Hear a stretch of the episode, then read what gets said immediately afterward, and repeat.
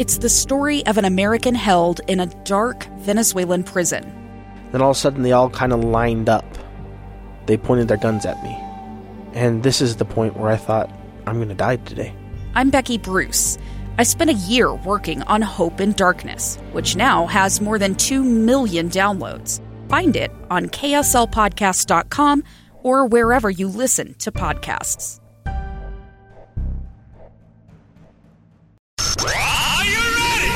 Going on here? Resistance is futile.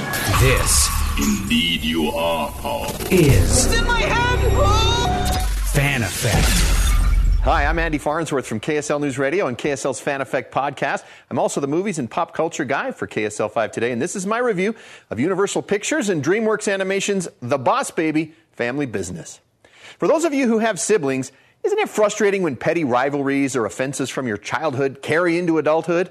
It's said that nobody can quite get under your skin like a family member can. Younger siblings feel like they don't get to do anything that the older ones do, while the older siblings feel like the younger ones get away with everything.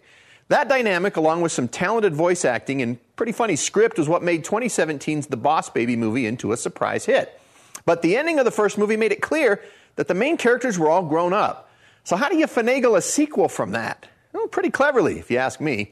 In the Boss Baby family business, we find the Templeton brothers, Tim, voiced by James Marsden, and his boss baby little brother Ted, voiced perfectly once again by Alec Baldwin. Well, they become adults and drifted away from each other. Tim's now a married stay at home dad, while Ted is a hedge fund CEO. Tim's super smart seven year old daughter Tabitha is at the top of her class at a prestigious school. And she idolizes her Uncle Ted, but Tim, still in touch with his overactive youthful imagination, worries she's working too hard and missing out on a normal childhood. Tim gets a big surprise when his other child, baby Tina, who's voiced by Amy Sedaris, reveals that just like her uncle before her, she's also a top secret agent for Baby Corp. Her mission is to uncover the dark secrets behind Tabitha's school and its mysterious founder, Dr. Erwin Armstrong, voiced hilariously by Jeff Goldblum. Tim and Ted take a formula that turns them back into their younger selves so they can infiltrate the school and figure out how to stop him, but also maybe help Tabitha with some struggles of her own. Just like the previous Boss Baby movie, Family Business is highlighted by Alec Baldwin, who essentially turned his character from the TV show 30 Rock into an animated baby. but it's the perfect fit of voice and role, and it reminds you how talented Baldwin can be. Joining him, Marsden, Goldblum, and Sedaris for this outing are Eva Longoria, Ariana Greenblatt, Lisa Kudrow, and Jimmy Kimmel.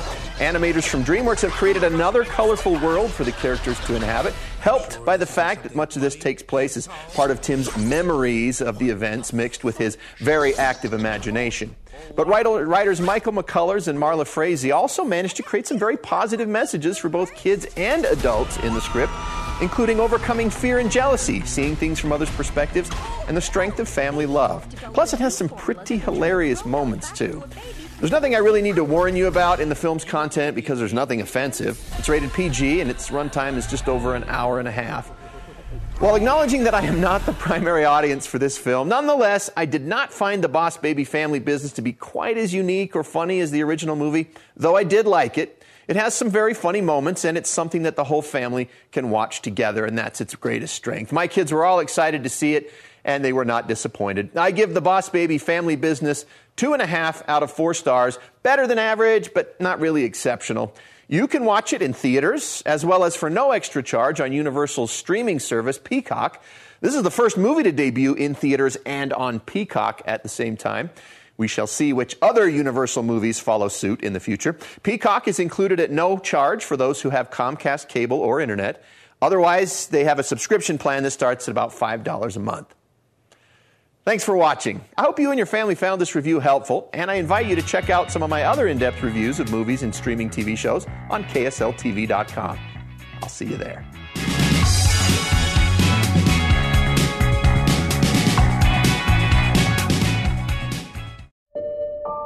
I'm Dave Cawley, investigative journalist and host of the podcast Cold. Don't miss Cold's new season 3, where I look into the unsolved disappearance of Sheree Warren, a woman last seen leaving her job at a Salt Lake City office in 1985. Police cast suspicion on Sheree's estranged husband and boyfriend, but never made any arrests or recovered Sheree's remains. Find Cold Season 3, The Search for Sheree, anywhere you get your podcasts.